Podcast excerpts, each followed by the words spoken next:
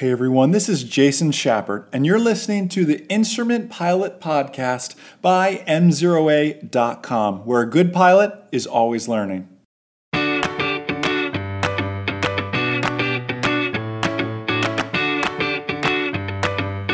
What should you expect on your Instrument Pilot check ride? Hey everyone, Jason Schappert here of MzeroA.com, and you are listening to the Instrument Pilot podcast brought to you this week by our number one rated online ground school, groundschoolacademy.com. And you're going to get a chance to listen to something we do every month with our online ground school members that is mock check rides.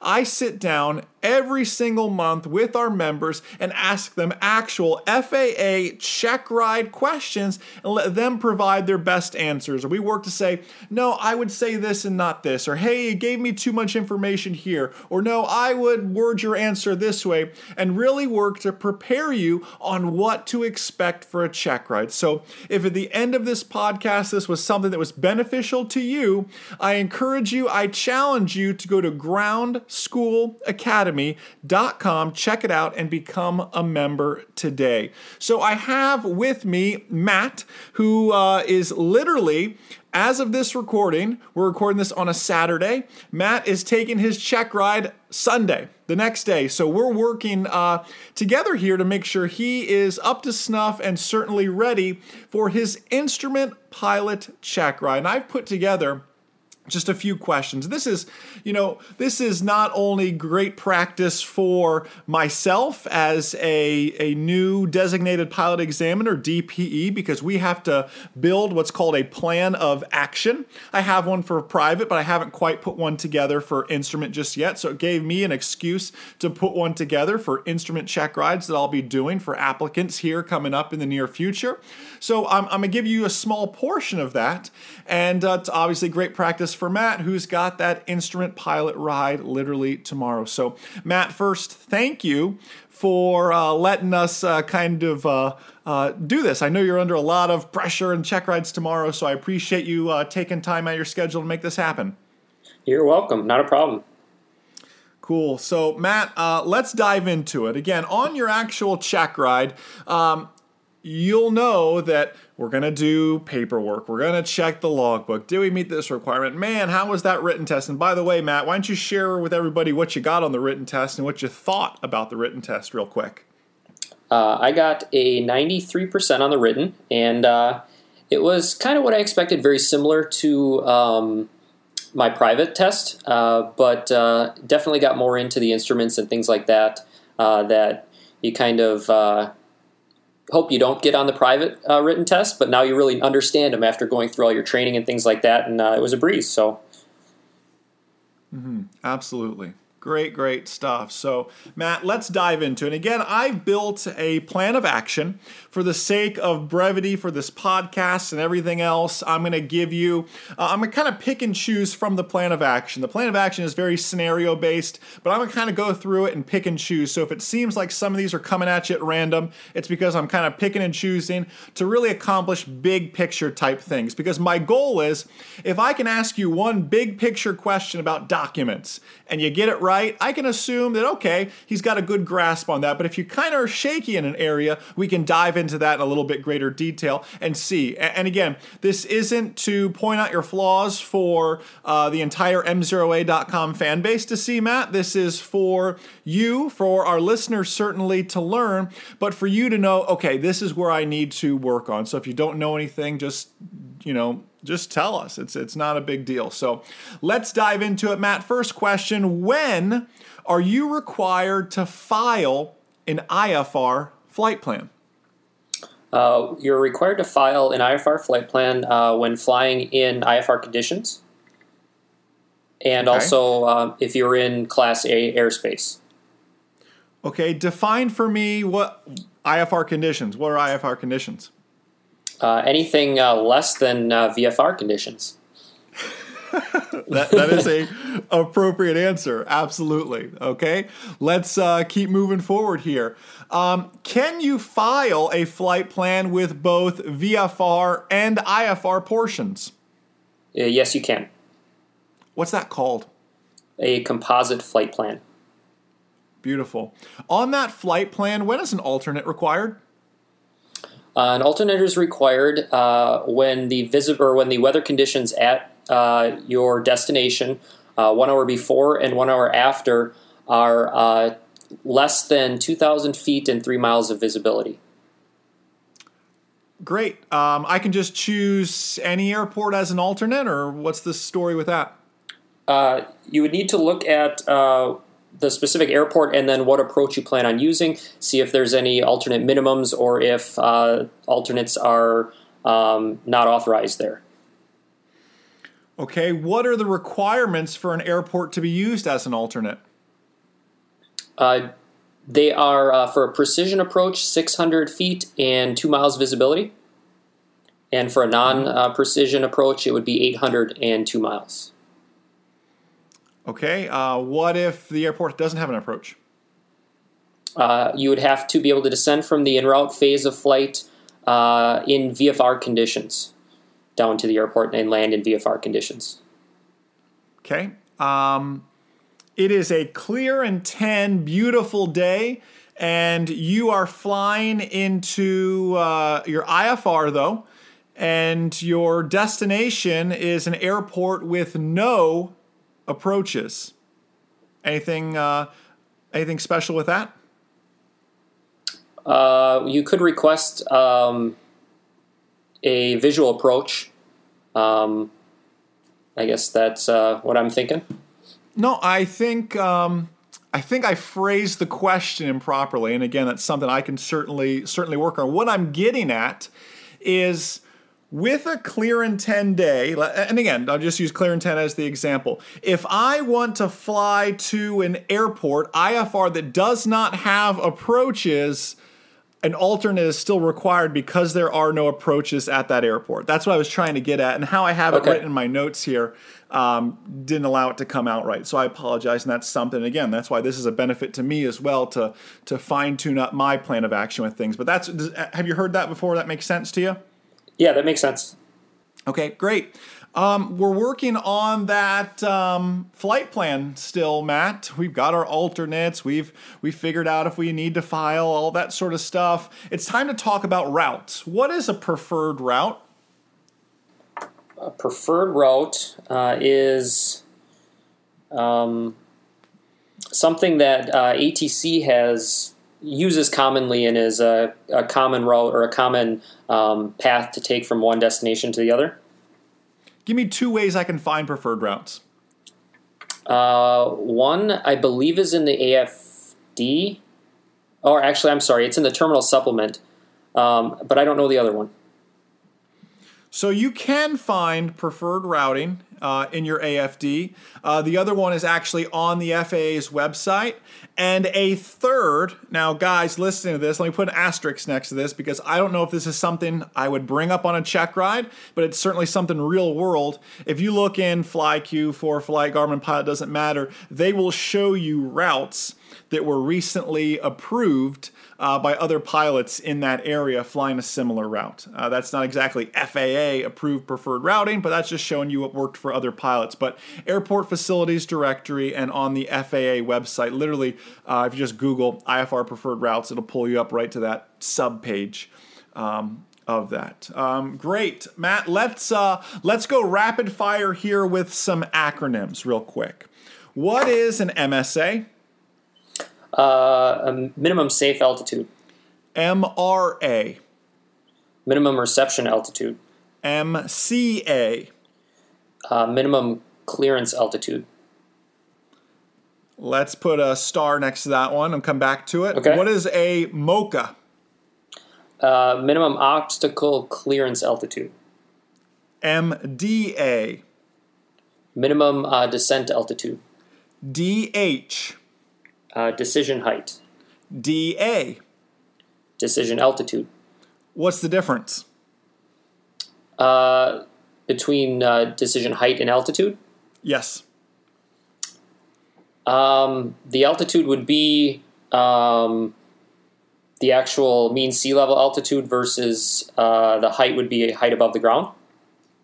Beautiful. Yeah, it's the difference between MSL and AGL, essentially. Uh, let's go back to MCA. MCA, minimum crossing altitude, uh, as I was hoping to get out. But I think you're, again, uh, the reason I gave them all to you rapidly like that, mostly to make it a little bit more difficult. I know you know them all. Uh, but when you start thinking of MOCAS, which has clearance in it, and then you think of MCA, which has, you know, has a C in it, but it's I'm looking minimum crossing altitude for that intersection or whatever. Um, that familiar to you, or you want me to explain that a little bit better? Nope. Nope, I got that one. Okay, cool. Um, great. Uh, let's see. Uh, here's a scenario. So we've worked on that beautiful flight plan. We've got our preferred routing. We've uh, got our IFR clearance. We go to taxi out, Matt. Is there anything special we do as an instrument pilot on taxi? Uh, yeah, we do our taxi checklist. Which consists of what? Uh, we need to make sure that uh, the magnetic compass uh, has fluid in it or is, is moving properly, I guess. Um, we need to verify that our HSI is uh, also functioning properly, also aligned with the magnetic compass, and then our uh, our um, skid slip uh, indicator is also functioning properly. Great. All right. Um, how often do our VORs need to be checked? Uh, every 30 days. What aircraft inspections are required? Um, so we would need, uh, depending on uh, what kind of plane you have, um, a hundred hour or an annual. Okay. Um, for one, uh, we also need to inspect uh, the altimeter. Uh, actually, are we referring to, I guess, IFR? Yeah, let's talk IFR. I mean, I know you know your VFR stuff, but do you remember the AV8's acronym? Can you give me that one? And I'm leading you, by the way, for those of you guys listening, this is not how a normal check ride would go. We call that, the FAA calls that leading, and the examiner is not supposed to lead Matt into what he's actually looking for. So, but you're on the right track. I'm doing this more so to benefit both Matt and I. So you guys listening to this understand that your examiner is not going to be teaching you things like this on the check ride. So it's a little bit different. But yes, Matt, what I was looking for is that AV8's type acronym. Okay, so uh, for AV8s, we have our uh, airworthiness directives, our VOR check, our 100 hour annual, our altimeter, our transponder, and our ELT. Okay. Um, let's not forget the the plural of AV8s with the S at the end for that static system. Oh, static system. Um, as well. No big deal. Um, what instruments now must be working for IFR flight? Okay, so for that we use um, grab card. Mm-hmm. Uh, so we would need a generator alternator. Uh, we need a functioning two-way radio. Uh, we need a sensitive altimeter. We need a uh, some sort of ball indicator. We need a clock. We need an attitude indicator, a rate of turn, and we need a directional gyro. Great. What are the FAA IFR fuel requirements? We need to be able to go to our destination, then to our alternate, and then an extra 45 minutes at uh, normal cruise um, for, uh, if I didn't say it, 45 minutes. So. Okay, what are Matt's IFR fuel requirements? Max? I no. What are no, Matt's as oh, in Matt. you. um, uh, I honestly is I put as much as I can in there, uh, as much gas as I can in the airplane, um, and I just leave it at that. Uh, I, I, typically will go, you know, it'll obviously be at least an hour fifteen um, if possible, but I, I, try not to push it. So, okay. What does uh, the term resume own navigation mean? that means I can um, resume what was on my flight plan. I can start uh, tracking that uh, Victor Airway or whatever course I had in my flight plan or that was assigned to me um, before I had taken off. What is your IFR lost communications procedure? Um, so for um, lost comms, use the Avenue F MEA. Um, so first, uh, you deal with your route, which would be uh, your assigned route.